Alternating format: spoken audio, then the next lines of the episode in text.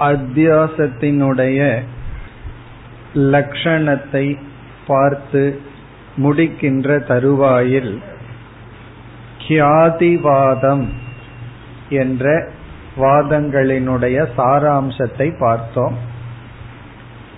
கியாதிவாதம் என்பது எப்படி தவறு நேரிடுகின்றது என்பதை விளக்க வந்த மதங்கள்.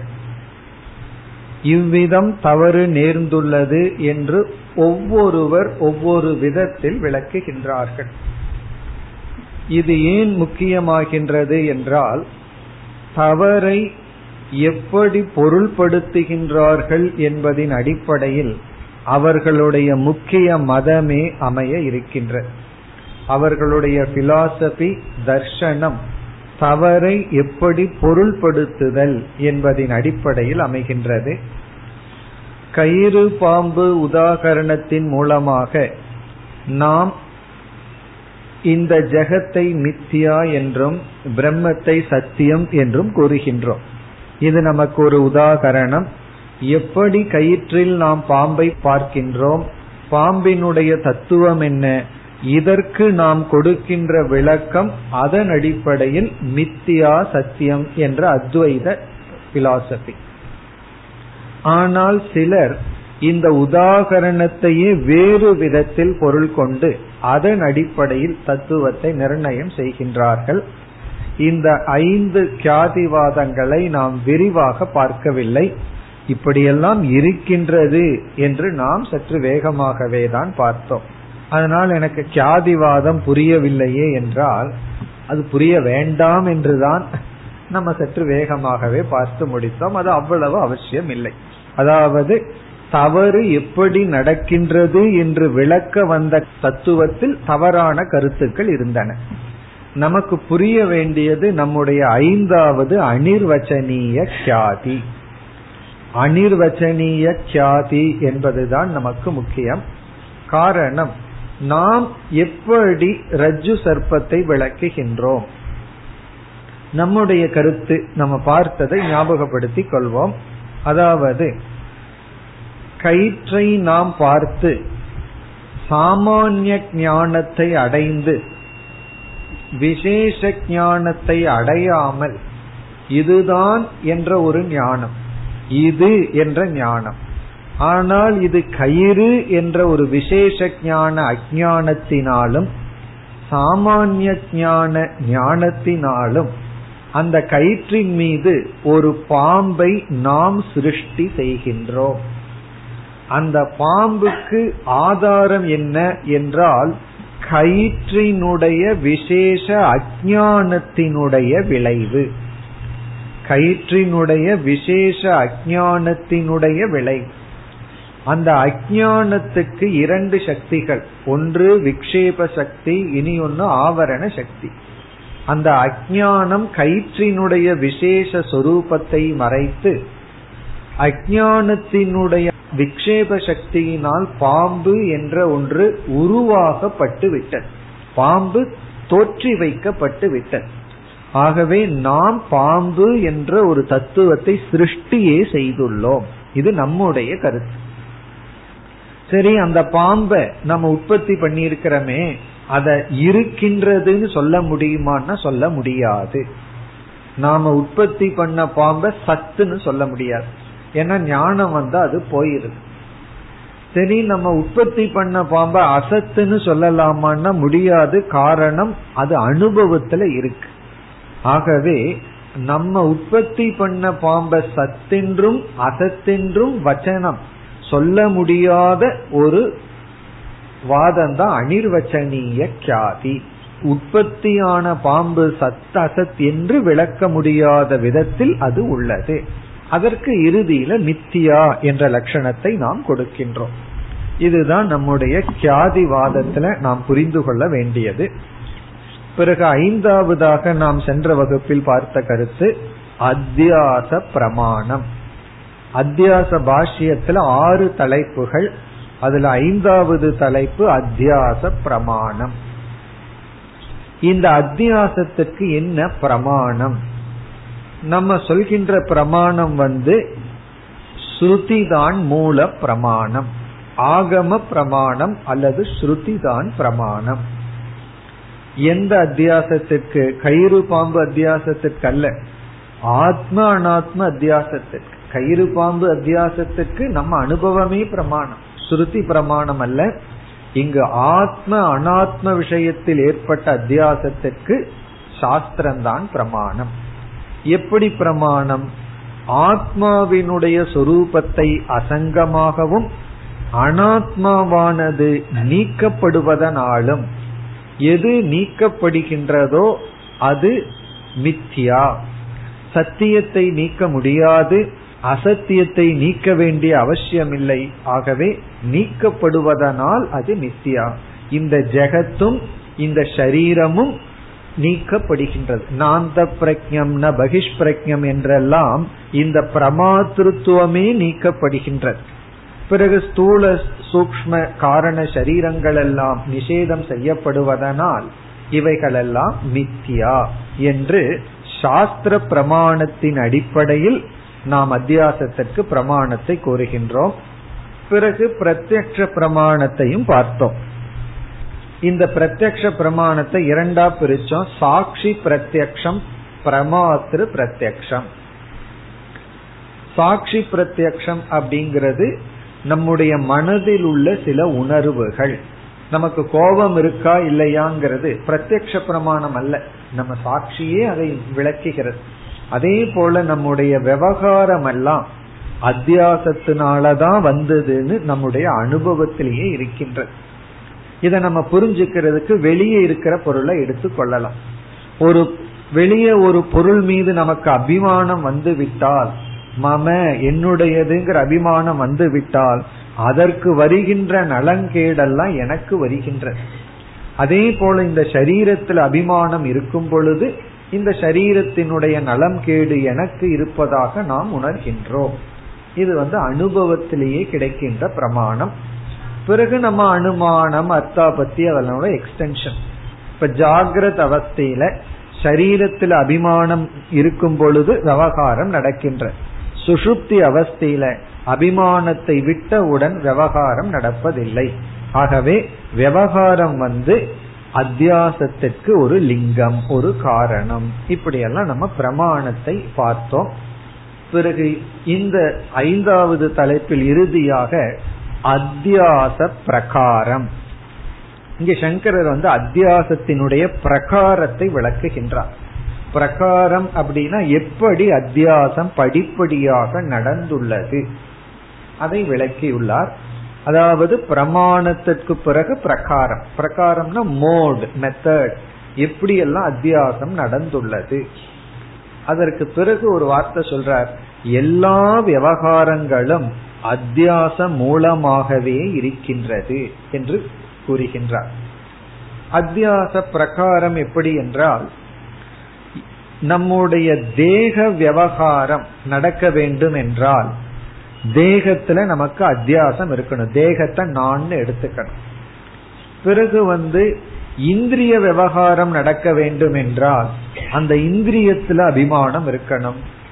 மனதுல விவகாரம் புத்தியில விவகாரம் இந்த மாதிரி படிப்படியாக கூறுகின்றார். அதாவது பிரமாத்திருத்துவம் அப்படிங்கறது ஒண்ணு வராம நாம பிரமாணத்தை பயன்படுத்த முடியாது. நான் பிரமாதா அறிய விரும்புபவன் அப்படிங்கிற ஒரு அத்தியாசம் வராமல் நாம வந்து எந்த பிரமாணத்தையும் பயன்படுத்த முடியாது.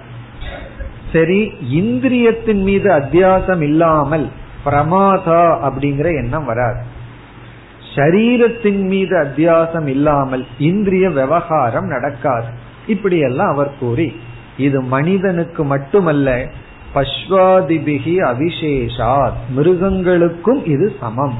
மிருகங்களும் கூட சரீரத்தை நான் என்று அபிமானம் வைத்து அதன் அடிப்படையில் தான் செயல்படுகின்றது என்று சங்கரர் வந்து நம்முடைய உறவினர்கள் புத்திரன் போன்றவர்களெல்லாம் மீதும் நமக்கு அபிமானம் இருந்து அவர்களுடைய நலம் கேடில் நமக்கு நலம் கேடு இருப்பது போல நம்முடைய சரீரத்திலும் நமக்கு அபிமானம் அத்தியாசம் ஏற்பட்டுள்ளது என்று இவர் அத்தியாச பிரகாரத்தையும் நிறைவு செய்கின்றார்.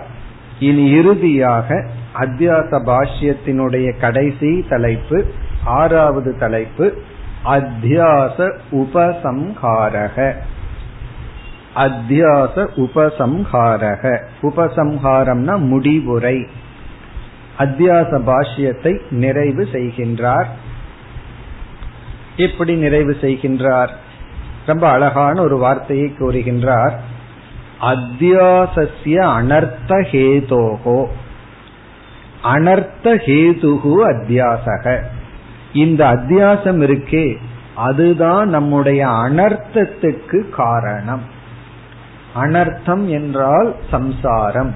நம்முடைய அனைத்து சம்சாரத்துக்கும் நேரடியான காரணம் வந்து இந்த அத்தியாசம். ஆகவேதான் அத்தியாசத்தை முகவுரையாக எழுதினேன் அப்படின்னு மறைமுகமா நமக்கு சொல்ற. ஏன் அத்தியாசத்துக்கு இன்ட்ரோடக்ஷன் கொடுத்தார்? அதுவும் பிரம்மசூத்திரம் ஒரு முக்கியமான நூல். அதற்கு அத்தியாசத்தை ஏன் முகவுரையாக கொடுத்தார் என்றால் இந்த அத்தியாசம்தான் அனர்த்த கேது. நல்லாவே நமக்கு தெரியும். கயிற்ற பார்த்து பாம்புன்னு பார்த்தோம்னா தான் அந்த பாம்பு தானே பயத்துக்கு காரணம் அனர்த்த கேது. சரி இந்த அனர்த்த ஹேதுவான அத்தியாசத்தை எப்படி நீக்க முடியும் என்றால் ஆத்ம ஏகத்துவ வித்யா பிரதிபத்தையே. ஆத்மா ஏகம் என்கின்ற ஞானத்தின் மூலமாக. நம்ம என்ன செய்யணும்? அத்தியாசத்தை நீக்கி நமக்கு அனர்த்தத்திலிருந்து விடுதலை அடைய வேண்டும். அப்ப இங்க என்ன சொல்றார்? ஆத்ம ஞானத்தின் மூலமாக இந்த அத்தியாசத்தை நாம் நீக்கி அதன் மூலமாக அனர்த்தத்திலிருந்து விடுதலை அடைய வேண்டும். இப்ப இங்க என்ன சொல்கின்றார்? ஞானம் அஜானத்தை தான் நீக்கும். இப்ப ஞானம் வந்து நேரடிய அத்தியாசத்தை நீக்காது. ஞானம் அஜானத்தை நீக்கும். பிறகு இந்த அஜானத்திலிருந்து என்ன வந்ததோ அதுவும் சேர்ந்து அஜானத்தோடு சென்று விடுகிறது. இப்ப ஞானம் வந்து அறியாமையை நீக்கிறது பிறகு அறியாமையிலிருந்து எதெல்லாம் உற்பத்தி ஆச்சோ அதெல்லாம் அறியாமையுடன் சென்று விடுகிறது. ஆகவே ஞானமானது அத்தியாசத்தை நீக்குகின்றது. இப்ப வந்து கயிற்றை பற்றிய ஞானம் பாம்பை நீக்குகிறதுன்னு என்ன? கயிற்றை பற்றிய ஞானம் கயிற்றை பற்றிய அஜானத்தை நீக்குகிறது. பிறகு அந்த அஜானம் சென்றவுடன் அஜானத்திலிருந்து தோன்றிய அத்தியாசமான பாம்பும் நீங்குகின்றது. ஆகவே அத்தியாச நாசம் என்பது அஜான நாசத்தின் மூலம். அஜான நாசம் ஞானத்தின் மூலம். ஆகவே ஆத்ம ஞானத்திற்காக உபனிஷத்துக்கள் ஆரம்பிக்கப்படுகின்றது என்று ஞானாத் ஞானத்தினால் மோக்ஷக ஞானத்தினாலே அனர்த்த நிவிருத்தி. அந்த ஞானத்துக்கு விசாரம் தேவை. ஆகவே இந்த சாஸ்திரமானது இப்பொழுது ஆரம்பிக்கப்படுகின்றது என்று அத்தியாச பாஷ்யத்தை சங்கரர் நிறைவு செய்கின்றார். இத்துடன் அத்தியாச பாஷ்யத்தை நாமும் நிறைவு செய்கின்றோம். இந்த அத்தியாச பாஷ்யத்தை நாம் ஆறு தலைப்பாக பிரித்து படித்தோம். இது வந்து சங்கரருடைய இரண்டே பக்கம். ஒரு சிறிய கமெண்ட்ரி ஆனா சாஸ்திரத்தில் இது ரொம்ப பிரசித்தியாக உள்ளது. முதல் நம்ம இந்த ஆறையும் இப்பொழுது ஞாபகப்படுத்திக் கொள்வோம். முதல் தலைப்பாக நம்ம பார்த்தது அத்தியாச சங்கா. இந்த அத்தியாசம் சந்தேகிக்கப்பட்டது. ஆத்மாவுக்கும் அனாத்மாவுக்குள்ள சம்பந்தம் அத்தியாச சம்பந்தம் அல்ல. ஆத்மாவும் உண்மை அனாத்மாவும் உண்மை. ரெண்டு சேர்ந்துள்ளது கர்மத்தினால். சம்சர்க்க சம்பந்தம். சம்சர்க்கம்னா கர்மத்தினால ரெண்டு சேர்ந்துள்ளது. ஆகவே என்ன பண்ணணும்னா கர்மம் பண்ணி ஒன்றிலிருந்து ஒன்றை நீக்க வேண்டும். இப்படி ஒருவன் நினைத்து ஏற்றி வைக்கப்பட்டதல்ல. இந்த அனாத்மாவான சரீரமும் இந்த உலகமும் ஒரு ஏற்றி வைக்கப்பட்ட மித்யா தத்துவம் அல்ல. என்று அவன் கூற வந்தான். அப்படி கூறும் பொழுது வெளியே இருக்கின்ற இரண்டு பொருள்களுக்கு அத்தியாசம் நடக்கலாம். பார்ப்பவனுக்கும் பார்க்கப்படும் பொருளுக்கும் எப்படி அத்தியாசம் நடக்கும்? ஆகவே அத்தியாசம் நடக்க வாய்ப்பில்லை என்றெல்லாம் பல காரணங்களை கூறினான். அதாவது அத்தியாசத்தை ஏத்துக்கிறான். ரெண்டு ஆப்ஜெக்டுக்குள்ள ஆனா சப்ஜெக்ட் ஆப்ஜெக்டுக்குள்ள நான் ஏற்றுக்கொள்ள மாட்டேன் என்று பல காரணங்களை எல்லாம் நம்ம பார்த்தோம். பிறகு இரண்டாவது சமாதானம். இந்த சந்தேகத்திற்கு சமாதானத்தை சங்கரர் கோரினார். அவன் சொன்னதை எல்லாம் ஏற்றுக்கொண்டு உண்மைதான். ஆத்மாவுக்கு அனாத்மாவுக்கு மட்டுமல்ல எந்த ரெண்டு பொருளுக்குமே அத்தியாசம் நடக்கிறதுங்கிறது கூடாதுதான். ஆனாலும் அது நடக்கின்றது. அது வந்து நம்முடைய அனுபவத்துல இருக்கின்றது என்று சமாதானம் செய்தார். பிறகு மூன்றாவதாக அத்தியாசத்தினுடைய லட்சணத்தை பார்த்தோம். அத்தியாசத்துக்கு பல விதமான லட்சணங்கள் இருந்தது. அத்தியாசம்னா என்ன? அதஸ்மின் தத் புத்திங்கிறதா சுருக்கமான லட்சணம்.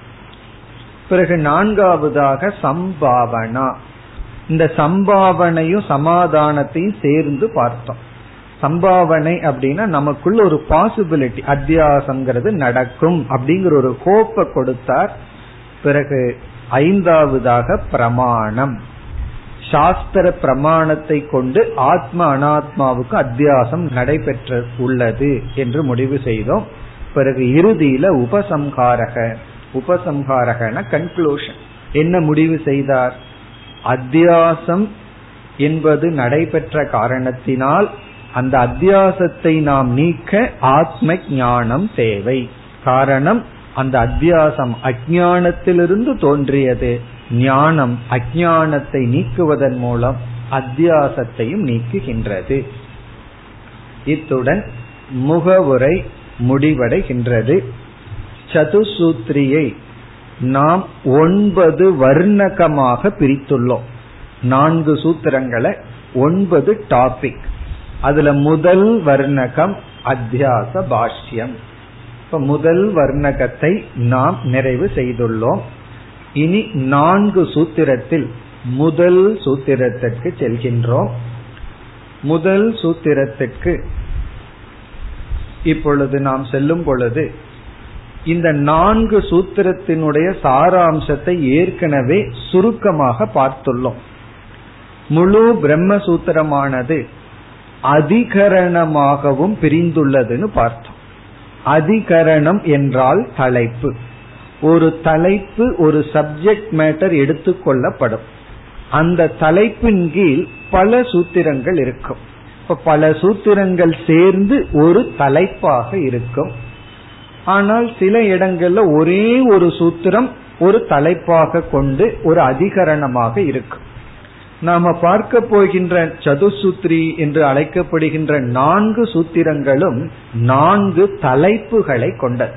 ஒவ்வொரு சூத்திரமுமே ஒவ்வொரு டாபிக் அப்படி இந்த முதல் சூத்திரம் அல்லது முதல் அதிகரணத்திற்கு ஜிக்ஞாசா அதிகரணம் என்று பெயர். இப்ப நம்ம பார்க்க போற முதல் அதிகரணம் அதுவே முதல் சூத்திரம். இந்த அதிகரணத்துல ஒரே ஒரு சூத்திரம். இந்த அதிகரணத்திற்கு பெயர் ஜிக்ஞாசா அதிகரணம். இந்த அதிகரணத்துல முதல் சூத்திரம் அமைந்துள்ளது. அது ஒரே ஒரு சூத்திரம். இப்ப அந்த சூத்திரம் என்ன அப்படின்னு இப்பொழுது பார்ப்போம். இந்த சூத்திரத்துல மூன்று சொற்கள் அமைந்துள்ளது. கொஞ்சம் பிரிச்சோம்னா நான்கு சொற்கள் நமக்கு கிடைக்கும். ஆனா சேர்த்து சொல்லும் பொழுது இரண்டாக நமக்கு தெரியும். இப்ப சூத்திரமானது அதாதோ பிரம்ம ஜிக்ஞாசா இதுதான் சூத்திரம். அதாதோ இதெல்லாம் ஒன்றா இருக்கு இப்போ. அதாதோ பிரம்ம ஜிக்ஞாசா அதாதோ இந்த தாங்கிறது ரெண்டாவது தா. கடைசியில் இருக்கிறது மூன்றாவது தா. அதாதோ ஒரு சொல் பிரம்ம ஜிக்யாசா. இதுதான் சூத்திரம். இத நம்ம பிரிச்சோம் அப்படின்னா மூன்றா இப்ப பிரிக்கலாம். முதல் சொல் வந்து அத. இந்த அதாதோ அப்படிங்கறத ரெண்டா பிரிக்கிறோம். அத அ த. சம்ஸ்கிருதத்துல இந்த தாங்கிறது ரெண்டாவது தா அத. இரண்டாவது சொல் அதக. அதோ அப்படிங்கிறது அதக.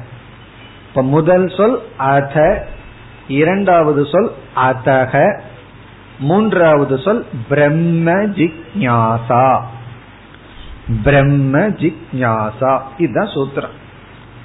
இப்ப இந்த சூத்திரத்தை நம்ம மனப்பாடம் பண்ணணும். மூணே சொல்தான். அத அதக பிரம்ம ஜிக்ஞாசா இந்த மூணே வார்த்தையை இந்த சூத்திரம் முடிகிற வரைக்குமாவது நம்ம மனசுல இருக்கணும்.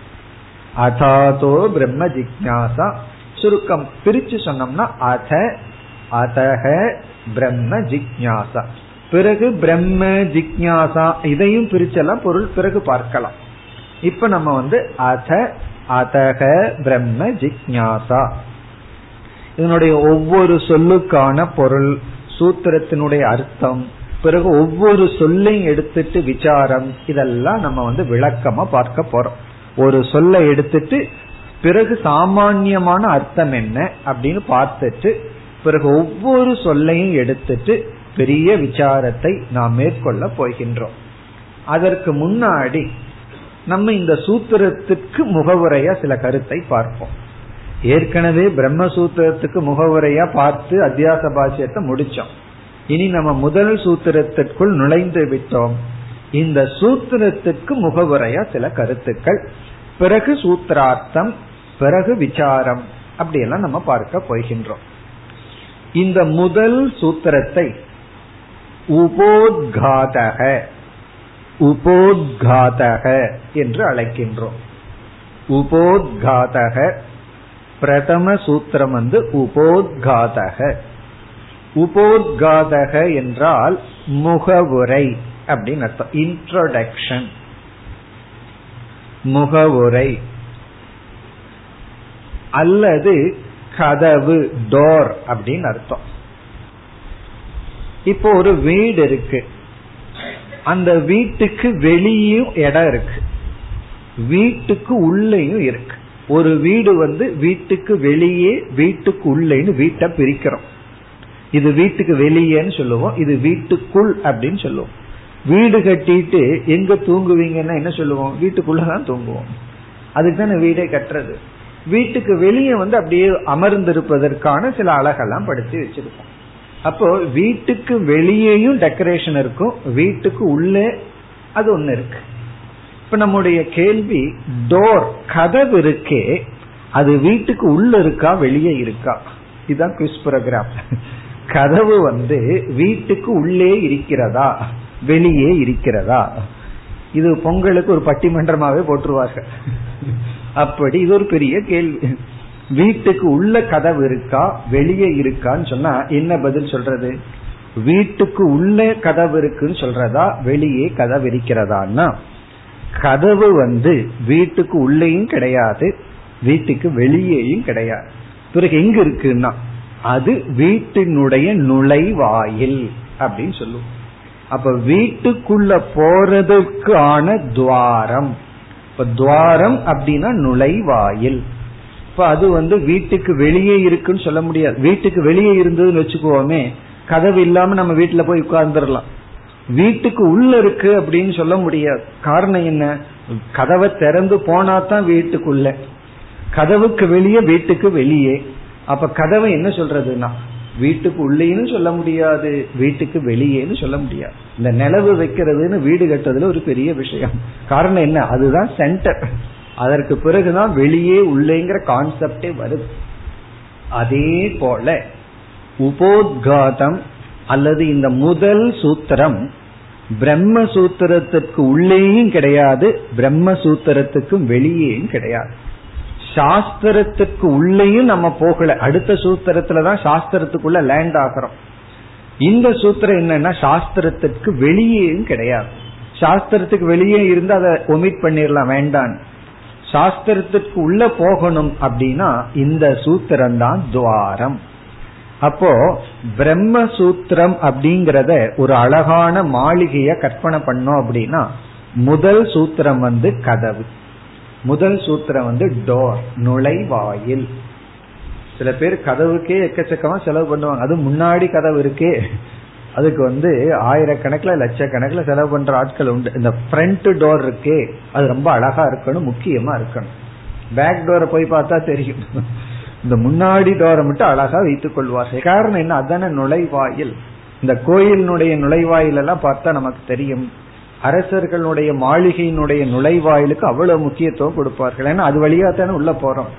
அதே போல இந்த முதல் சூத்திரமானது முழு வேதாந்த சாஸ்திரத்தினுடைய நுழைவாயில் உபனிஷத்தினுடைய நுழைவாயில் அல்லது பிரம்மசூத்திரத்தினுடைய நுழைவாயில். அப்ப இந்த சூத்திரத்தின் வழியாகத்தான் பிரம்மசூத்திரத்துக்குள்ளேயே போக போறோம். இந்த நுழைவாயிலே ரொம்ப முக்கியம். சரி இந்த நுழைவாயில் அல்லது உபோத்காதக உபோத்காதகன முகவுரை. ஒரு புஸ்தகத்தை ஒருத்தர் எழுதுறதுக்கு முன்னாடி பொதுவா நம்ம முகவுரை அப்படின்னு ஒன்ன பார்ப்போம். அந்த முகவுரையை படிச்சுட்டு பிறகு புஸ்தகத்தை நம்ம படிக்கிறது வழக்கம். அப்படி முதல் சூத்திரம் வேதாந்த சாஸ்திரத்தினுடைய நுழைவாயில் சொன்னா இந்த நுழைவாயிலுக்குள்ள என்ன விஷயம் இருக்கு? இந்த உபோத்காதத்துல என்ன சப்ஜெக்ட் இருக்கு அப்படின்னு பார்த்தோம்னா அதத்தான் நம்ம அனுபந்த சதுஷ்டயம் அப்படின்னு சொல்றோம். அனுபந்த சதுஷ்டயம். சாதன சதுஷ்டய சம்பத்தி வேறு அனுபந்த சதுஷ்டய சம்பத்தி வேறு.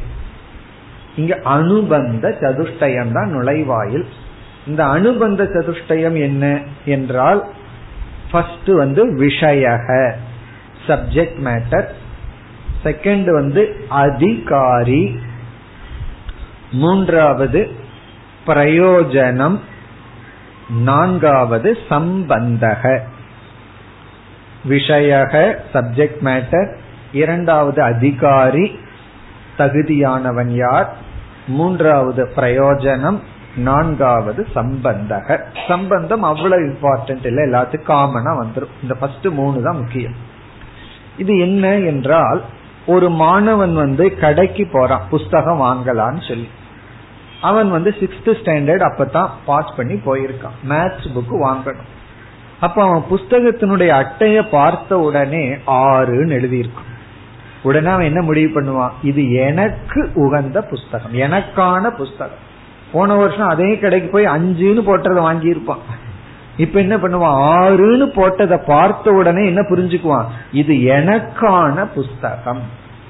பிறகு அவன் வாங்க எதை வாங்கலான்னு வந்திருக்கான்? மேத்ஸ்ங்கிற புக் வாங்க வந்திருக்கான். உடனே அங்க கணிதம் எழுதி இருந்தா ஓகே இந்த புஸ்தகத்தை தான் நான் வாங்கணும். அப்ப இந்த ஆறு அப்படிங்கிறது எது அவனுக்கு கம்யூனிகேட் பண்ணது? நான் இந்த புஸ்தகத்தை படிக்க தகுதியானவன். அப்ப அது அதிகாரிய குறிக்குது. பிறகு சப்ஜெக்ட் மேட்டர் இதுதான் விஷயம். பிரயோஜனம் சொல்லாமலேயே தெரியும் ஒழுங்கா அதை வாங்கி படிச்சான்னா அடுத்த வருஷம் கடைக்கு போய் ஏழுங்கிற புஸ்தகத்தை வாங்கலாம். இல்லைன்னா அவன் ஃப்ரெண்ட்ஸு கிட்டயோ மீண்டும் ஆறத்தான் வாங்கணும். அப்ப பிரயோஜனம் என்னன்னா இவன் அடுத்த கிளாஸுக்கு போவான். இப்ப பிரயோஜனம் வந்து இதை படிச்சுட்டோம் அப்படின்னா அடுத்த கிளாஸுக்கு போறான். பிறகு இந்த புக் என்ன பண்ணுதுன்னா ஆசிரியர் கையில போச்சு அப்படின்னா அவர் விளக்குனார்னா நமக்கு புரியும். அது சம்பந்தம். அப்படி ஒருவர் வந்து ஒரு நூலை எழுதுவதற்கு முன்னாடி ஒரு புஸ்தகத்தை பிரசன்ட் பண்றதுக்கு முன்னாடி முதல்ல அவர் என்ன பண்ணணும் அப்படின்னா இந்த நூல்ல என்ன பேசப்பட்டுள்ளது? சப்ஜெக்ட் மேட்டர் அவர் கூறியாக வேண்டும். இந்த நூலில் என்ன விஷயம் இருக்கின்றது? அப்படிங்கறத அவர் வந்து எழுதி ஆகணும். ஒருவர் புஸ்தகத்தை படிச்சு முடிச்சு கடைசியில இது என்ன இருக்குன்னு தெரிஞ்சுக்கிறது ரொம்ப கடினம். அது என்ன இருக்குன்னு தெரிஞ்சிட்டா தான் படிக்கலாமா வேண்டாமான்னு அவர் முடிவு பண்ணுவார். படிக்கலாமா வேண்டாமான்னு முடிவு பண்றதுக்கே முதல்ல இதுல என்ன மேட்டர் இருக்கு? இப்போ ஒரு புஸ்தகத்தை பார்க்கிறோம். அந்த புஸ்தகத்தை பார்த்த உடனே இது டிடெக்டிவ் நாவல்னு இருக்கு. நம்ம முடிவு பண்ணலாம் நம்ம வாங்கலாமா வேண்டாமா? அல்லது பிலசாபிக்கல் நாவல் அப்படின்னு இருக்கு. உடனே நம்ம முடிவு பண்ணலாம். இது வாங்கலாமா வேண்டாமா? அப்ப சப்ஜெக்ட் மேட்டரை சொல்லி ஆகணும். செகண்ட் வந்து அதிகாரி. யாருக்காக இது எழுதப்படுகிறது? மூன்றாவது இதுக்கு ஏதாவது பிரயோஜனம் இருக்கா? சப்ஜெக்ட் மேட்டரை சொல்லி. யாரெல்லாம் படிக்கலாம்னு சொல்லி. மூன்றாவது வந்து பிரயோஜனமே இல்லைன்னா எதுக்கு படிக்கணும்? பிறகு எப்படி இந்த நூல் நமக்கு பயனை கொடுக்கின்றது? இதெல்லாம் கூறியாக வேண்டும். விஷய சித்திகி விஷய சித்தி வியாச பகவான் தான் என்ன செய்ய போறோம்? எனக்கு ஒரு சப்ஜெக்ட் மேட்டர் இருக்கு அப்படின்னு நிரூபிக்க போறார். ஃபர்ஸ்ட் சூத்திரத்திலேயே. நான் வந்து ஏற்கனவே விசாரிக்கப்பட்டு முடிவு செய்யப்பட்டதை பத்தி பேசல. எனக்குன்னு யுனிக் சப்ஜெக்ட் மேட்டர் ஒன்னு இருக்கு. இரண்டாவது அதிகாரிய பேச போறார். அதிகாரிய நிச்சயம் பண்ண போறாரு. நான் எந்த விஷயத்தை பத்தி பேசுறனோ அந்த விஷயத்தை நாடுபவர்கள் இருக்கின்றார்கள். நாம் ஒரு புஸ்தகம் எழுதி அதை யாருமே படிக்கலன்னு வச்சுக்குவோமே அது புஸ்தகம் எதுக்கு எழுதணும்? அப்போ அதுக்கு அதிகாரிகள் தேவை. அதை நிர்ணயம் பண்ண போறார். எனக்கு அதிகாரி இருக்கு. இதுதான் அதிகாரி. மூன்றாவது பிரயோஜனம். இதுக்கு பலன் இருக்கு. நான் செய்ய போற இந்த பிரம்மசூத்திரத்துக்கு பலன் உண்டு. பிறகு இந்த புஸ்தகம் எப்படி ஞானத்தை கொடுக்கின்றது? இதெல்லாம் கூற போகின்றார்.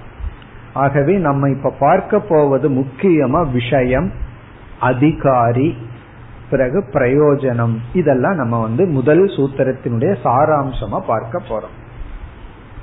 இத சுருக்கமா சொன்னா அனுபந்த சதுஷ்டயமானது முதல் சூத்திரத்தில் கூறப்பட்டுள்ளது. இது வந்து நம்ம சாதாரணமா மற்ற நூல்கள் எல்லாம் பார்த்திருப்போம். பிரம்மசூத்திரத்துல வேற ஆங்கிள்லயே பார்க்க போறோம். சில பூர்வபக்ஷங்கள் எல்லாம் வரப்போகுது.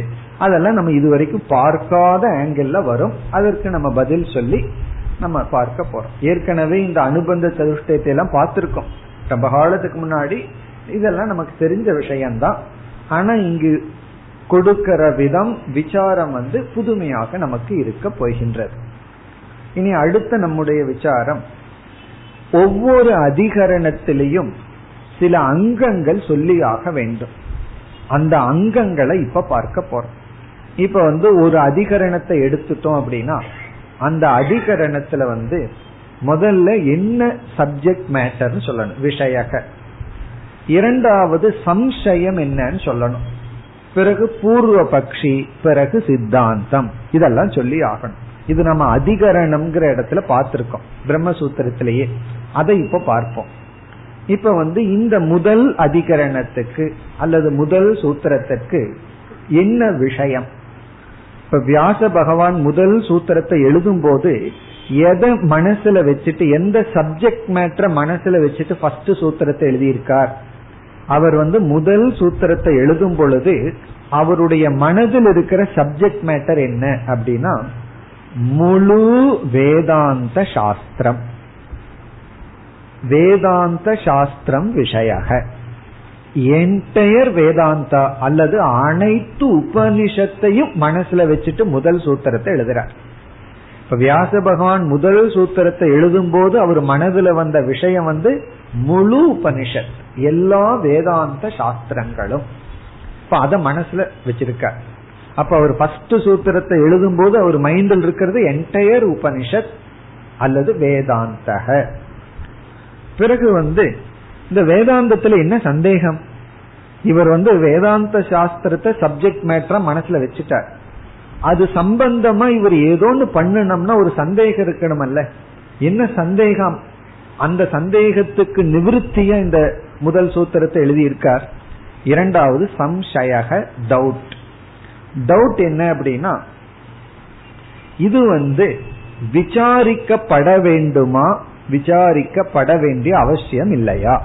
இப்ப சம்சயம் வந்து வேதாந்த சாஸ்திரம் விசாரணீயம் வா நவா. இதுதான் சந்தேகம். இந்த உபனிஷத்தானது விசாரிக்கப்பட வேண்டுமா வேண்டாமா? இப்படி ஒரு சந்தேகம். அப்ப வியாச பகவான் இந்த சூத்திரத்தை எழுதும் போது என்ன சந்தேகத்திற்கு இவர் பதில் என்ன சந்தேகம் வந்ததுனால வேதாந்த சாஸ்திரத்தையே இவர் சப்ஜெக்ட் மேட்டரா எடுத்துட்டார்? இங்க வந்த சந்தேகம் உபனிஷத்தானது விசாரிக்க வேண்டியதா விசாரிக்க வேண்டாமா? விசாரம் பண்றதுக்கு யோக்கியதையா இல்லையா? காக்கையினுடைய பல் நான் விஷயமா எடுத்துட்டேன் அப்படின்னா அடுத்த கேள்வி அது விசாரத்துக்கு யோக்கியமா இல்லையா?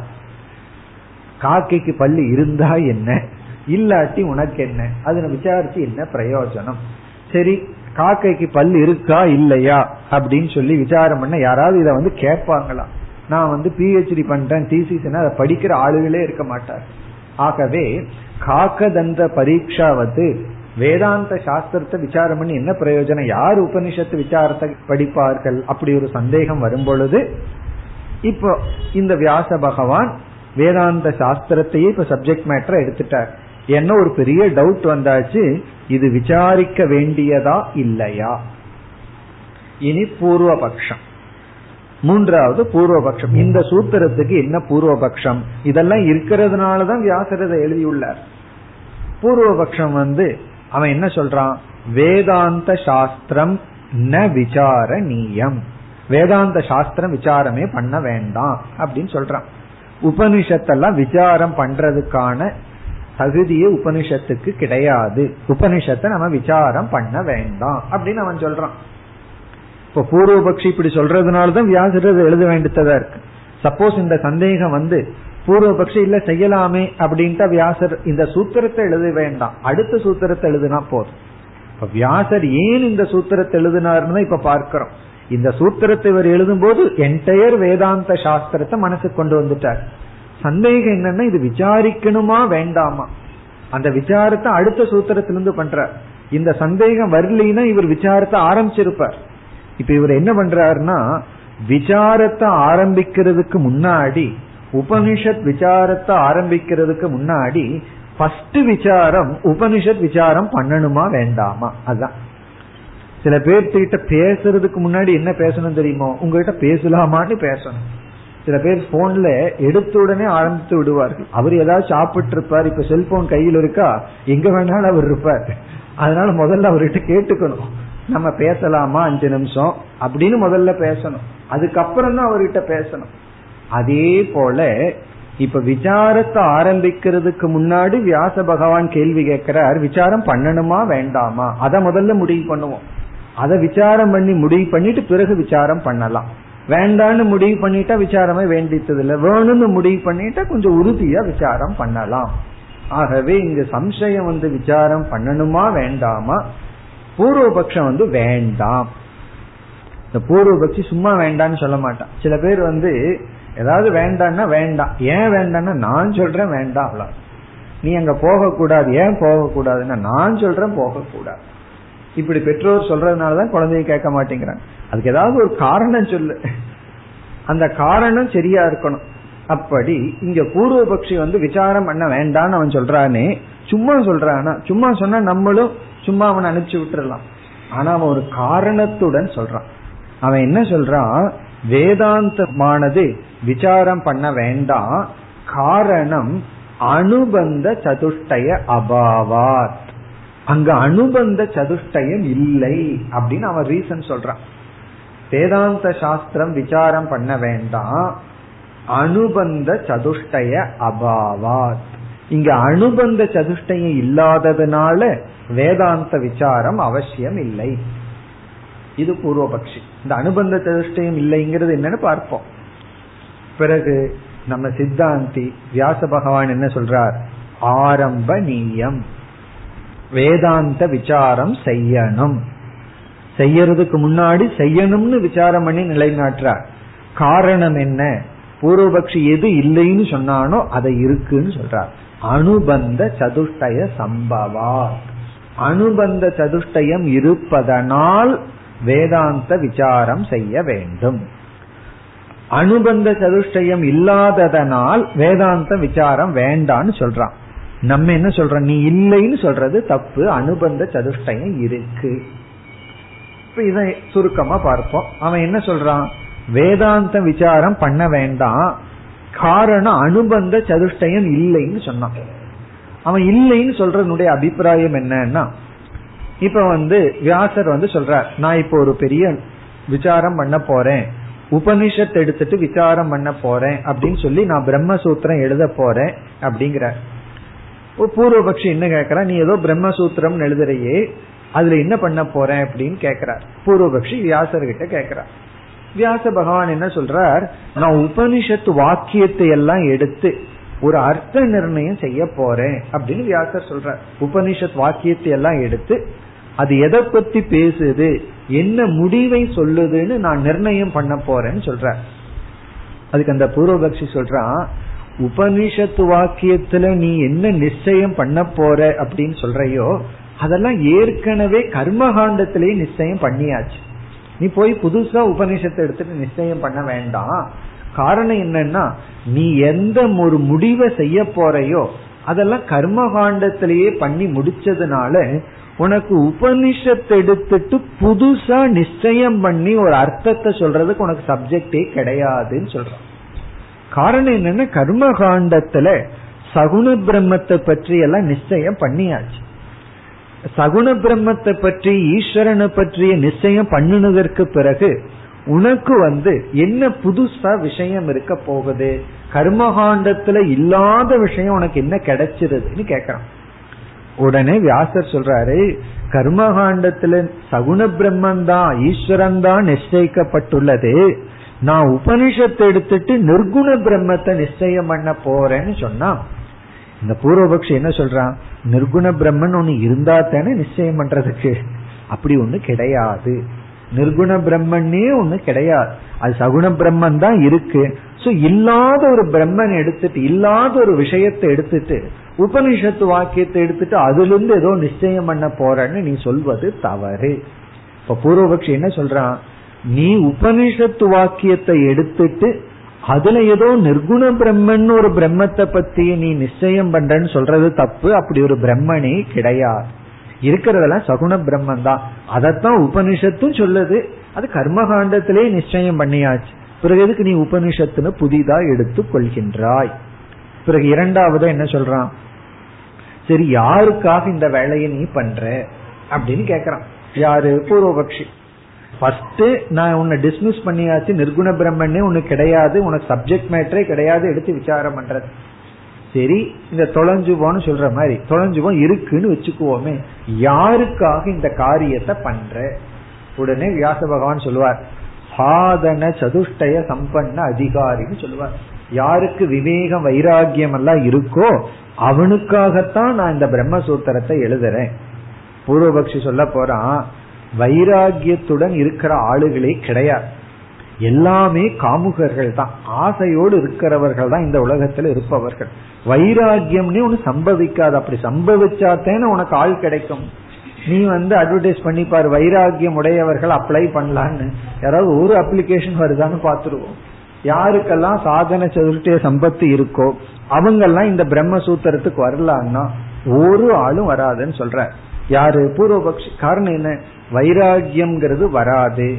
விவேகம்ங்கிறது வராது. சமதமாதி எல்லாம் சம்பவிக்காது. ஆகவே உனக்கு அதிகாரியே கிடையாது. நீ பிரம்மசூத்திரத்தை எழுதுனா அதை படிக்கிறதுக்கு ஆளே இல்லை. சரி அடுத்தது ஒத்துக்கிறான். சரி யாரோ ஒருத்தர் பைத்தியகாரம் பின்னாடி பத்து பேர் அரசர் பின்னாடி பத்து பேரும் சொல்லுவார்கள். அப்படி உன் பின்னாடி பத்து பேர் வர்றாங்கன்னு வச்சுக்குவோமே ரெண்டையும் காம்ப்ரமைஸ் பண்ணிடுறான். சரி ஏதோ நிர்குண பிரம்ம உன் கற்பனைக்கு வச்சுக்குவோம்.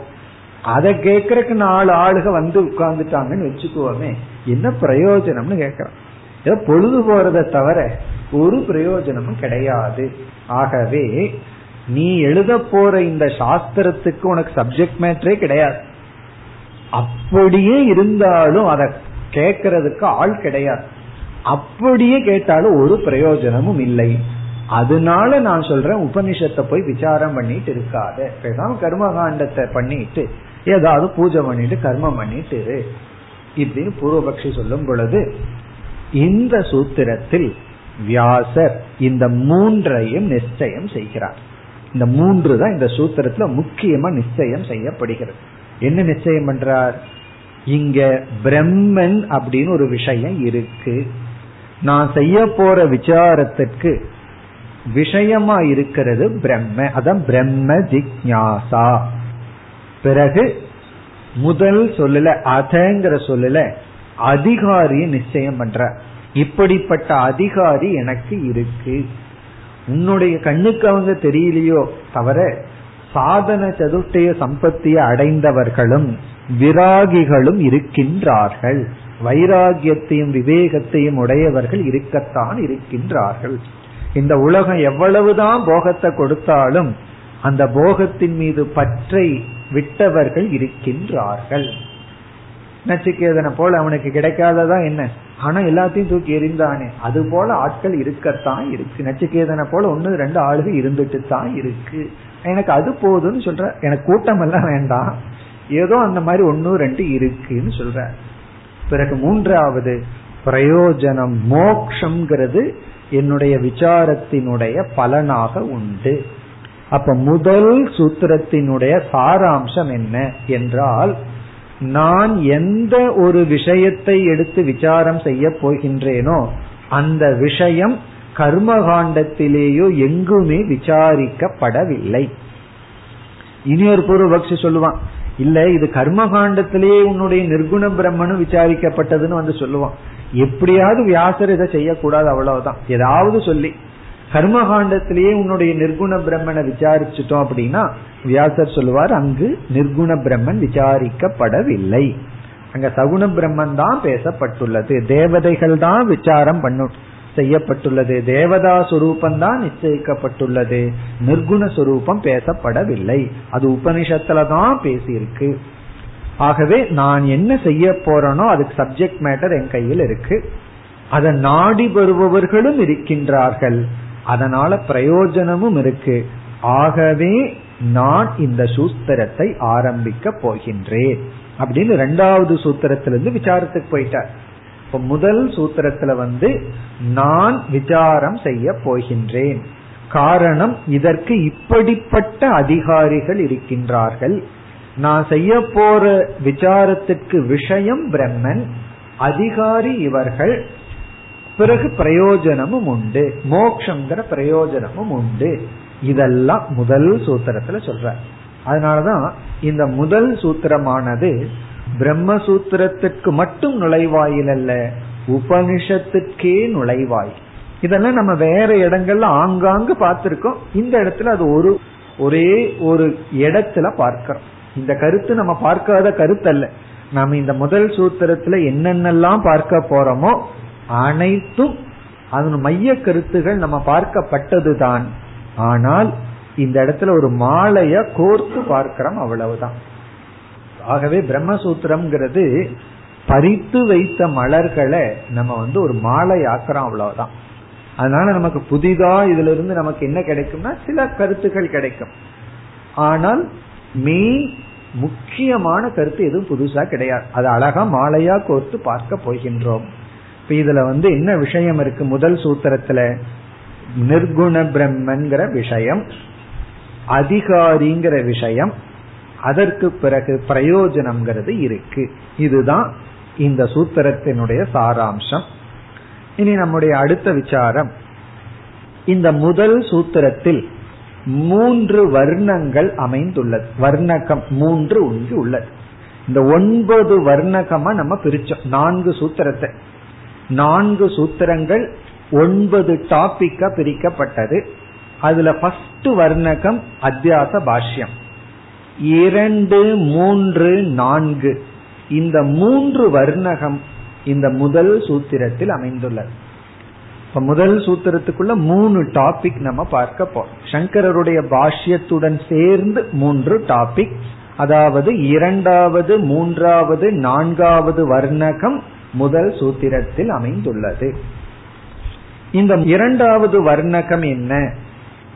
என்றால் இரண்டாவது வர்ணகத்தை வந்து அகதார்த்த வர்ணகம் அப்படின்னு பார்த்திருக்கோம். அகதார்த்த வர்ணகம். அது இரண்டாவது வர்ணகம். அது என்னன்னு இப்ப சுருக்கமா பார்ப்போம். இது வந்து சங்கரருடைய இந்த சூத்திரத்துக்கான அறிமுகமான ஒரே ஒரு லைன். இந்த சூத்திரத்தை அறிமுகப்படுத்தும் பொழுது சங்கரர் ஒரே ஒரு வரி எழுதுறார். அதையே நம்ம சம்பிரதாயத்துல இரண்டாவது வர்ணகமா பிரித்து விட்டார்கள். அகதார்த்த வர்ணகம் அப்படிங்கிறது இப்ப நம்ம பார்த்த கருத்து தான் கதார்த்தம் அப்படின்னா ஏற்கனவே பேசி முடிக்கப்பட்டது. கதம்னா கான் அர்த்தம்னா சப்ஜெக்ட் கதார்த்தம்னா இது முடிச்ச விஷயம். சில பேர் முடிச்ச விஷயத்த மீண்டும் பேச ஆரம்பிப்பார்கள். அப்ப நம்ம என்ன சொல்லுவோம்? இதெல்லாம் ஏற்கனவே பேசி முடிச்சாச்சு அப்படின்னு சொல்லுவோம். அப்ப என்ன? அத கதார்த்தம். இந்த விஷயத்த பேசி முடிச்சாச்சு. இனிமேலும் பேச வேண்டாம்.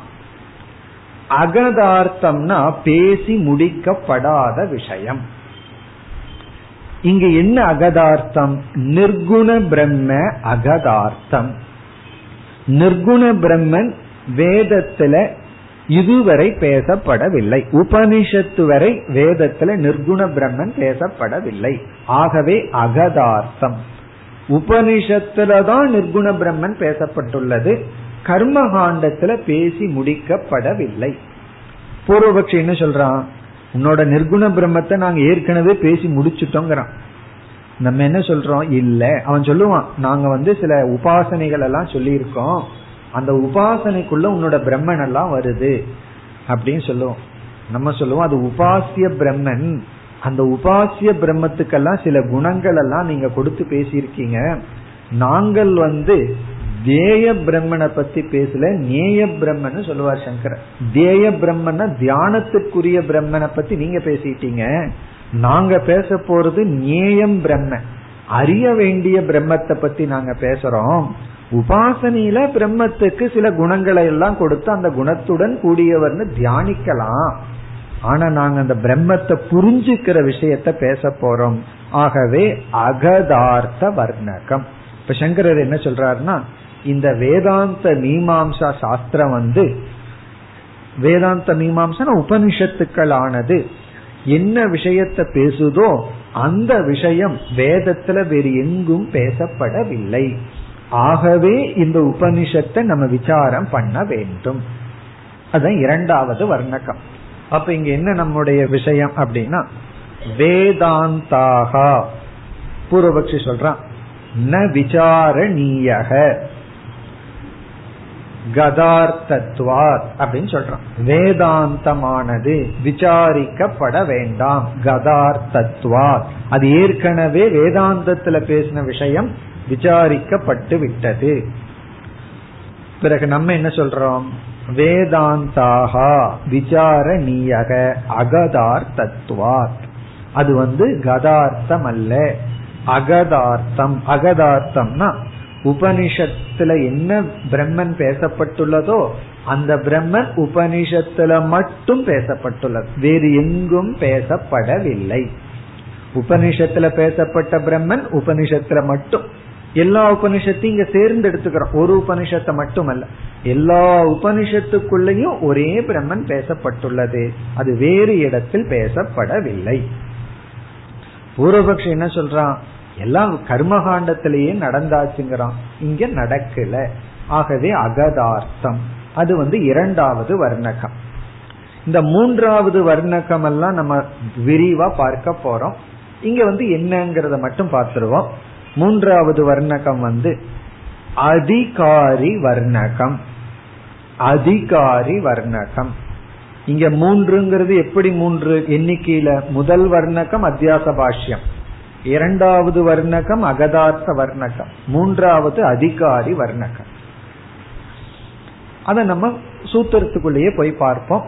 அதிகாரினா இந்த வேதாந்த மீமாம்சைக்கு யார் தகுதி ஆனவர்கள் யாருக்கு உபனிஷத் படிக்க தகுதி? அதிகாரி யார்? இது ரொம்ப முக்கியம் காரணம். பலருக்கு ஒரு பெரிய சந்தேகம். நாங்க வந்து உபனிஷத் படிக்கலாமா? இது ஒரு குறிப்பிட்ட ஜாதிய சேர்ந்தவர்கள் தான் படிக்கணுமா? அல்லது ஆண்கள் பெண்கள் இதுல பேதம் இருக்கா? ஜாதி வர்ணம் இந்த இதெல்லாம் இருக்கா அப்படின்னா கர்மகாண்டத்துல சில யாகங்கள் பண்றதற்கு அதிகாரித்துவம் பேசப்பட்டுள்ளது. ராஜசூய யாகம்னு ஒரு யாகம் இருக்கு. அது யார் பண்ணணும்னு கர்மகாண்டத்துல அதிகாரி பேசப்பட்டுள்ளது. ராஜா ராஜசூயேன எஜேத இது வேத வாக்கியம். ஒரு ராஜா ராஜசூய யாகத்தை செய்ய வேண்டும். அங்க ஒரு பிராமணன் போய் அதை பண்ணக்கூடாது. சூத்ரன் போய் பண்ணக்கூடாது. காரணம் என்ன? ராஜா தான் ராஜசூய யாகத்தை பண்ணணும். பண்ணி வைக்கிறவன் பிராமணனா இருக்கலாம். பண்றது அதிகாரி ராஜாவுக்கு தான்.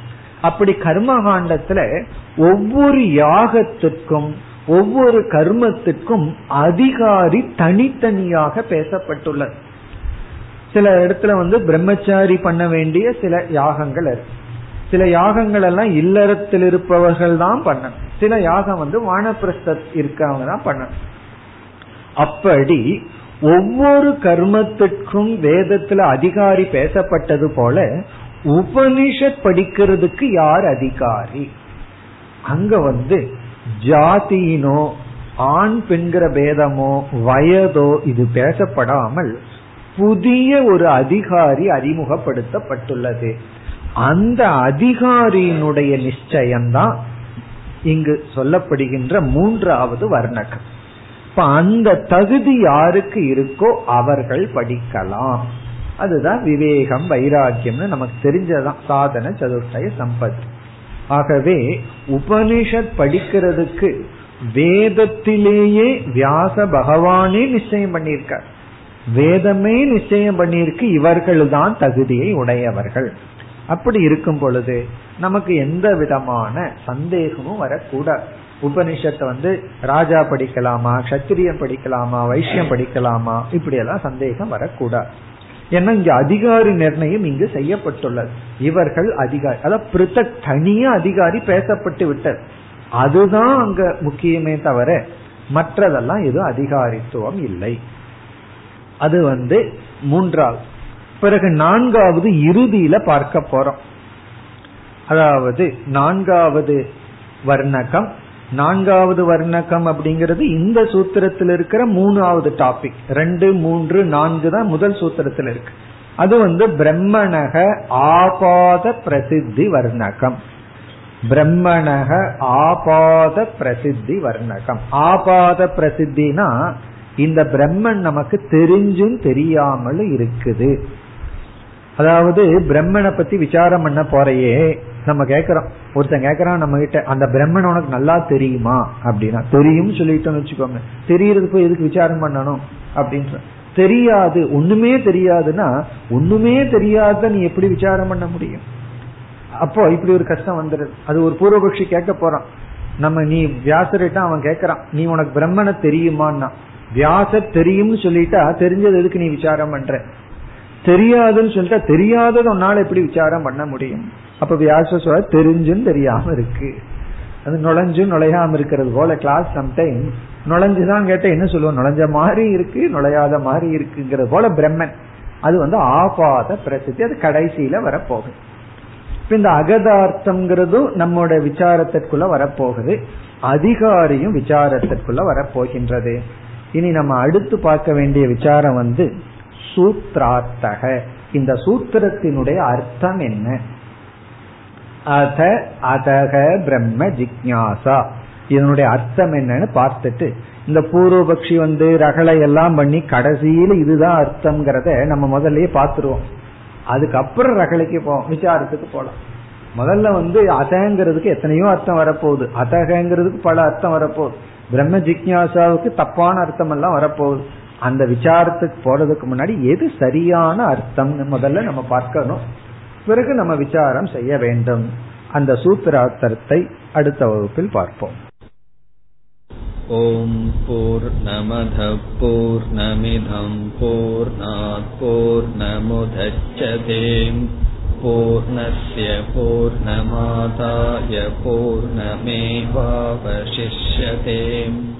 ॐ शान्ति शान्ति शान्तिः